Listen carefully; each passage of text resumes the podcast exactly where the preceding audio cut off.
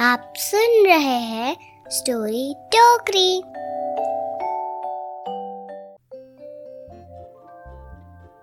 ये कहानी है बंगाल के एक गाँव रूप नारायणपुर की। बिल्कुल अपने नाम जैसा रूपवान।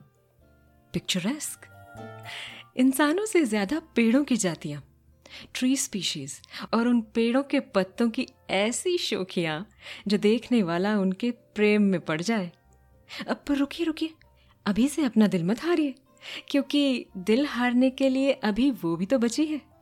कौन? अरे वही जो रूप नारायणपुर की शान थी, हर गाँव वाले का गुमान थी। वहाँ की झील, जिसका पानी आईने जैसा साफ़ था, इतना साफ़ कि नीला आसमान भी उसमें रोज झांकता और अपने नीले रंग में झील को डुबो देता। अगर थोड़े में कहूँ तो वो झील ऐसी थी कि एक बार देखने के बाद दोबारा देखने की आरज़ू ज़रूर होती थी। छोटा गाँव था, सीधे साधे लोग थे और सादा उनका जीवन था। शायद इसीलिए खूबसूरत था। अब रूप नारायणपुर की बात करें और शिवम और उसके दोस्तों का ज़िक्र ना हो, ऐसा कैसे हो सकता है? शिवम था दस साल का प्रकृति से जुड़ा हुआ बच्चा, नेचर लविंग, जो हमेशा सोचता था कि पता नहीं लोगों को शहर क्यों जाना होता है। इन पेड़ों, कच्चे रास्तों, पानी के तालाब, झील, इन सब के बिना रह कैसे लेते हैं? अब इन सवालों के जवाब तो किसी के भी पास नहीं है। खैर, जैसा कि मैंने बताया था कि रूप नारायणपुर में चंद ही लोग थे, इसलिए सब एक दूसरे को अच्छे से जानते थे।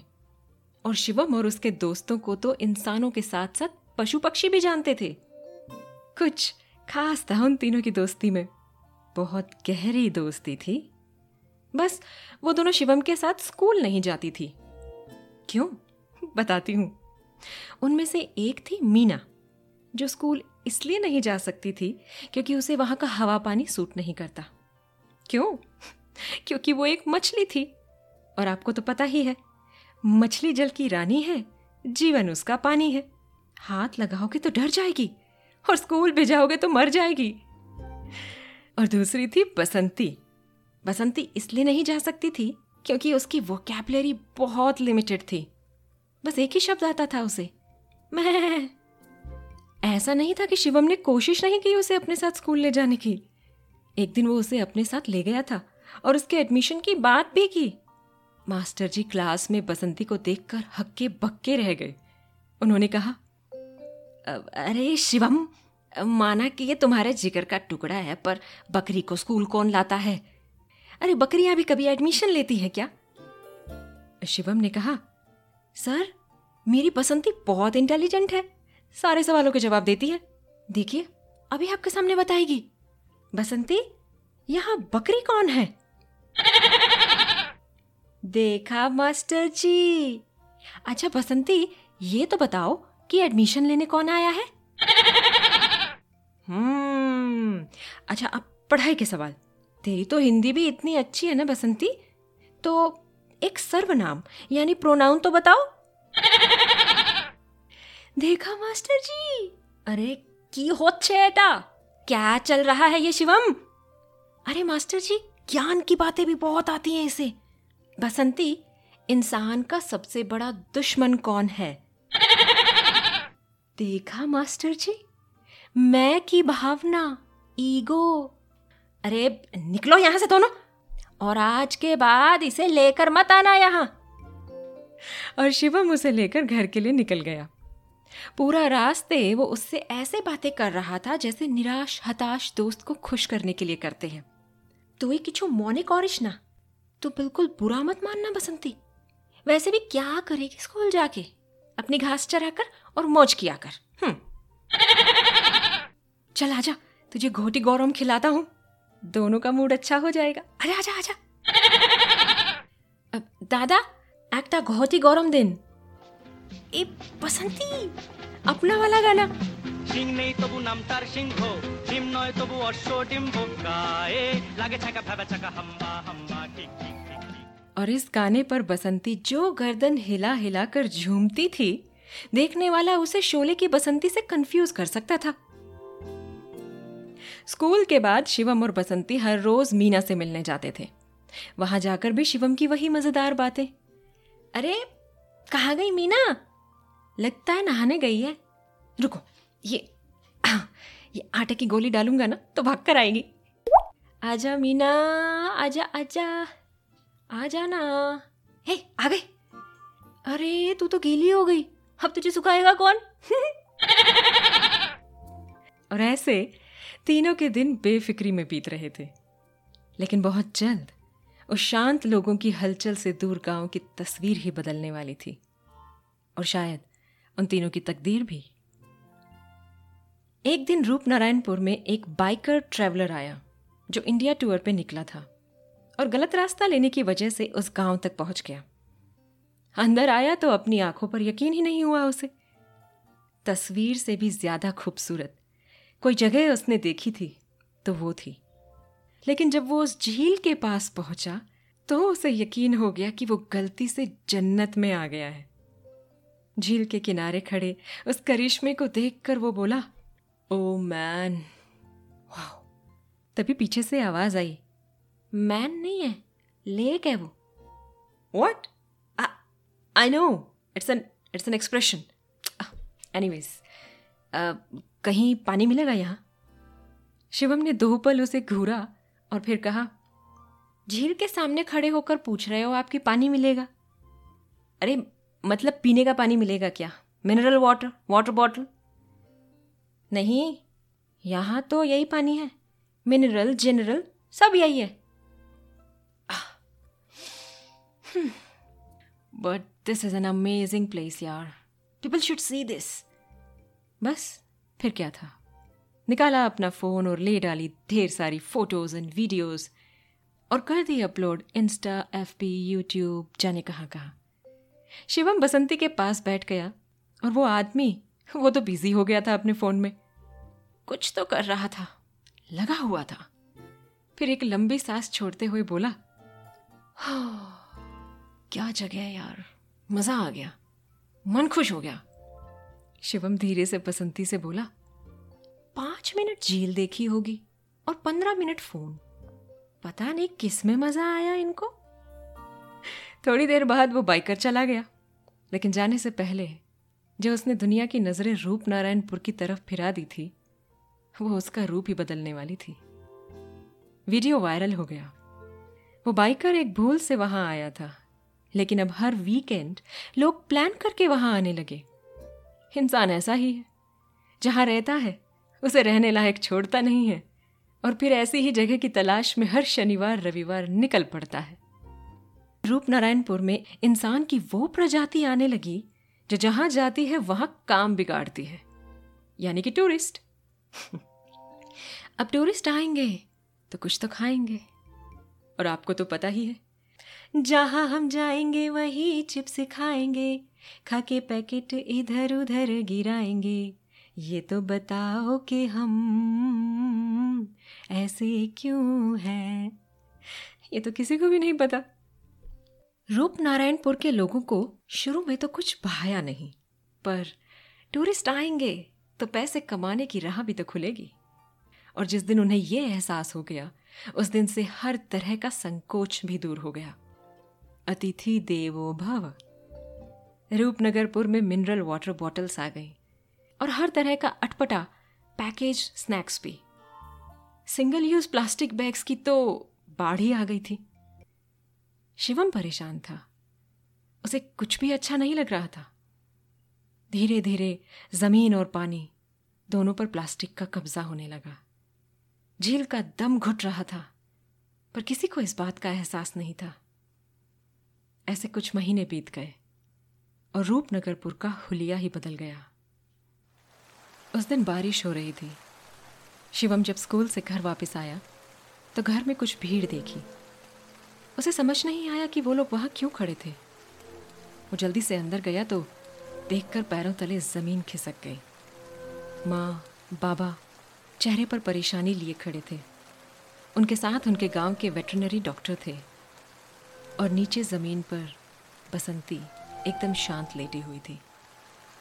आँखें हल्की खुली हुई थी, पर कोई हलचल नहीं थी। धीमी धीमी सांसों के अंदर बाहर होने से उसके शरीर का ऊपर नीचे होना, ये सब देख शिवम के शरीर में डर की लहर सी दौड़ गई। वो धीरे से बसंती के पास बैठा। बिना पल के झपकाए वो उसे देख रहा था। उसके कानों में डॉक्टर के शब्द गूंज रहे थे। प्लास्टिक की थैली खाई है शायद। ये इंटेस्टिन में ब्लॉकेज कर देता है और फिर धीरे धीरे पेन बढ़ता ही रहता है और फिर कुछ नहीं कर सकते हम।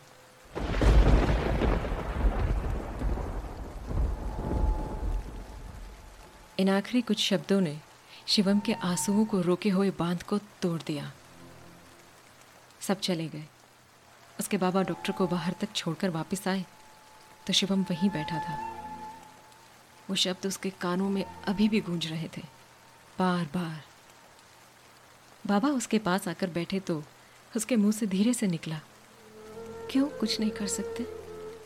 बाबा ने उसका हाथ पकड़ा और कहा, हम भी बचाना चाहते हैं वसंती को शिवम पर तूने सुना ना डॉक्टर ने क्या कहा? आमरा কিছু করতে পারবো না इसमें हम कुछ नहीं कर सकते शिवम ने बाबा की तरफ देखा और अपनी गीली पलकों को पोंछते हुए कहा प्लास्टिक का कुछ क्यों नहीं कर सकते बाबा बाबा को समझ नहीं आया कि क्या बोले फिर कुछ सोचकर बोले बेटा हम आम लोग हैं हम हम क्या कर सकते हैं प्रशासन को ही कुछ नियम बनाने होंगे हाँ अभी हम किस किस को समझाएँगे, बताओ। मुझे पता है कि तो कुछ करना चाहता है, पर अकेले क्या कर पाएगा बेटा?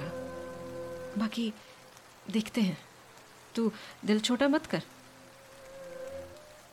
शिवम रात भर सो नहीं पाया। उसका स्कूल जाने का बिल्कुल मन नहीं था। पर घर पर वो और देर रुक भी नहीं सकता था। सुबह बस्ता उठाकर घर से निकलने लगा तो बसंती की तरफ़ देखा। वो अभी भी वैसे ही बेसुध पड़ी हुई थी। शिवम ने कहा, बसंती, चल बता, जल्दी से ठीक कौन होगा? हाँ? बोलना। पर कोई जवाब नहीं आया। शिवम का दिल बाहर आया। अपने अंदर के दर्द के सैलाब को वो अब और नहीं रोक पाया और ज़ोर से बोला, बोलना बोलना मैं मैं बोलना मैं बोलना। रोते रोते वहाँ से भाग गया। वो सीधा झील गया। किनारे बैठ खूब रोया और मीना से बोला, तेरा अच्छा है मीना। तू रोती है तो किसी को पता भी नहीं चलता। बाबा कहते हैं कि मैं अकेला कुछ नहीं कर सकता। करूँ भी तो कैसे? कितनी बार सबको बोला था कि कुछ करते हैं, कुछ करते हैं। किसी ने कुछ नहीं किया। मैंने भी नहीं। फिर वो शांत होकर बैठा रहा और झील को देखता रहा तभी उसके कानों में एक आवाज पड़ी कोई रेडियो सुन रहा था যদি তোর ডাক শুনে কেউ না আসে তবে একলা চলো রে যদি তোর ডাক শুনে কেউ না আসে তবে একলা চলো রে তবে একলা চলো একলা চলো একলা চলো একলা চলো রে তবে একলা চলো একলা চলো कुछ पल की खामोशी के बाद शिवम बोला पता है मीना इसका मतलब क्या है अकेला चलो रे कि अगर कोई आपकी पुकार ना सुने तो अकेले चलो अकेले चलने का टाइम आ गया है मीना तुझे नहीं खो सकता मैं अगले दिन शिवम मास्टर जी को छुट्टी की एप्लीकेशन देकर आया। उसमें लिखा था, मुझे अकेले चलते हुए एक बहुत ज़रूरी काम करने के लिए एक हफ़्ते की छुट्टी चाहिए। कृपया छुट्टी प्रदान करें। उसकी अजीबो गरीब चिट्ठी को बचपना समझकर मास्टर जी ने आया गया कर दिया। लेकिन शिवम अपने इरादे का पक्का था।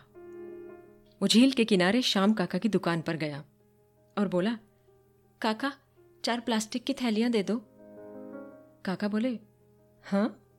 अरे हमेशा तो कहते थे कि थैलियाँ मत रखो थैलियाँ मत रखो काका थैलियाँ मत बांटो। आज खुद मांगने आ गए। शिवम बोला हाँ काका लोहा लोहे को काटता है।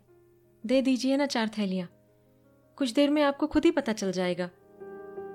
उसने थैलियाँ लेकर अपने दोनों हाथों और दोनों पैरों में दो दो थैलियाँ बाँध ली और उतर गया झील में और करने लगा उसे साफ़।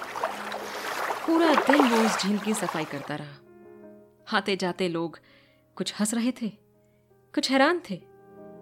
कोई पूछता कि वो क्या कर रहा है तो एक ही जवाब देता। कोशिश। दूसरा दिन भी ऐसे ही निकल गया। धीरे धीरे बात फैल गई और सबको पता चल गया। मास्टर जी को जब बच्चों ने बताया कि शिवम क्या कर रहा है तो मास्टर जी समझ गए और बोले, ओ चेस्टा कौर छे। वो बदलाव लाने की कोशिश कर रहा है और उसकी ये कोशिश सफल होगी। मास्टर जी ने हेडमास्टर के साथ बात की और स्कूल में दो दिन की छुट्टी करवा दी। अगले दिन सारे बच्चे मास्टर जी के साथ झील पर पहुँच गए और शाम काका से थैलियाँ लेकर हाथों पैरों में बांधकर लग गए मिशन पर। दो दिन में झील से सारा प्लास्टिक निकाल दिया गया। झील ने जैसे अरसे बाद गहरी सांस ली थी। बच्चों की यह कोशिश देख गाँव के सभी बड़े भी उनके साथ जुड़ गए और झील के साथ साथ गलियों से भी प्लास्टिक का नामो निशान मिटा दिया। लेकिन अब उनके सामने चुनौती ये थी कि और प्लास्टिक को आने से कैसे रोका जाए। सबसे पहले श्याम काका को समझाया गया कि वो कैसे ज़्यादा से ज़्यादा प्लास्टिक के सामान को रिप्लेस कर सकते हैं। बच्चों ने मिलकर एक बोर्ड बनाया, जिसे झील के किनारे लगाया गया। उस पर लिखा था रूप नारायणपुर के बच्चों की आपसे प्रार्थना है कि, नंबर एक, घर से पर्याप्त पानी लेकर चलें। यहाँ मिनरल बॉटल नहीं, मटके का पानी मिलता है।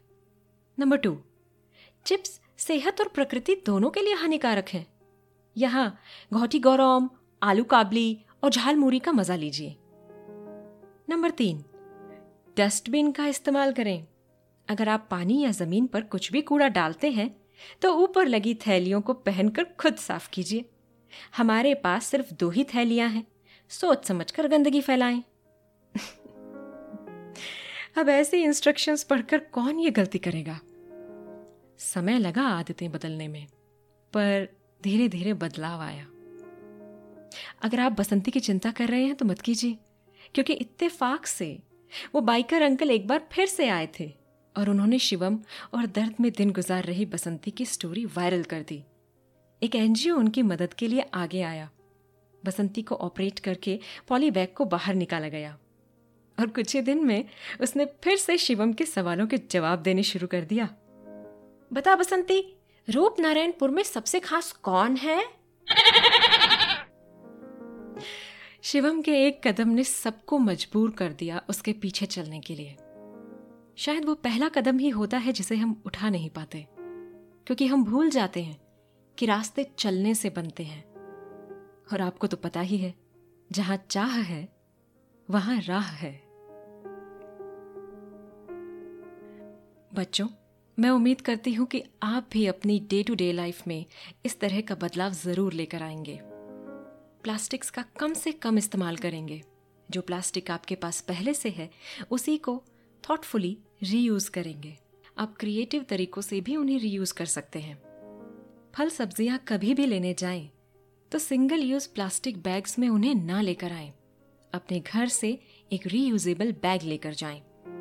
ये छोटी छोटी चीज़ें ही बहुत बड़ा बदलाव ला सकती हैं। क्योंकि अगर हमें लगता है कि हमारी एग्जिस्टेंस के लिए प्लास्टिक बहुत ज़रूरी है तो ये हमारी ज़िम्मेदारी है कि उस प्लास्टिक की वजह से दूसरे लाइफ फॉर्म्स की एग्जिस्टेंस खतरे में ना पड़े। मैं आपके वॉइस मैसेजेस का इंतज़ार करूँगी। बताइएगा मुझे कि आप कैसे बदलाव लेकर आ रहे हैं अपनी लाइफ में, औरों की लाइफ में। अपने वॉइस मैसेजेस मुझे भेजिए, मेरे WhatsApp number seven zero one one eight seven two four seven one पर। मैं इंतज़ार करूँगी।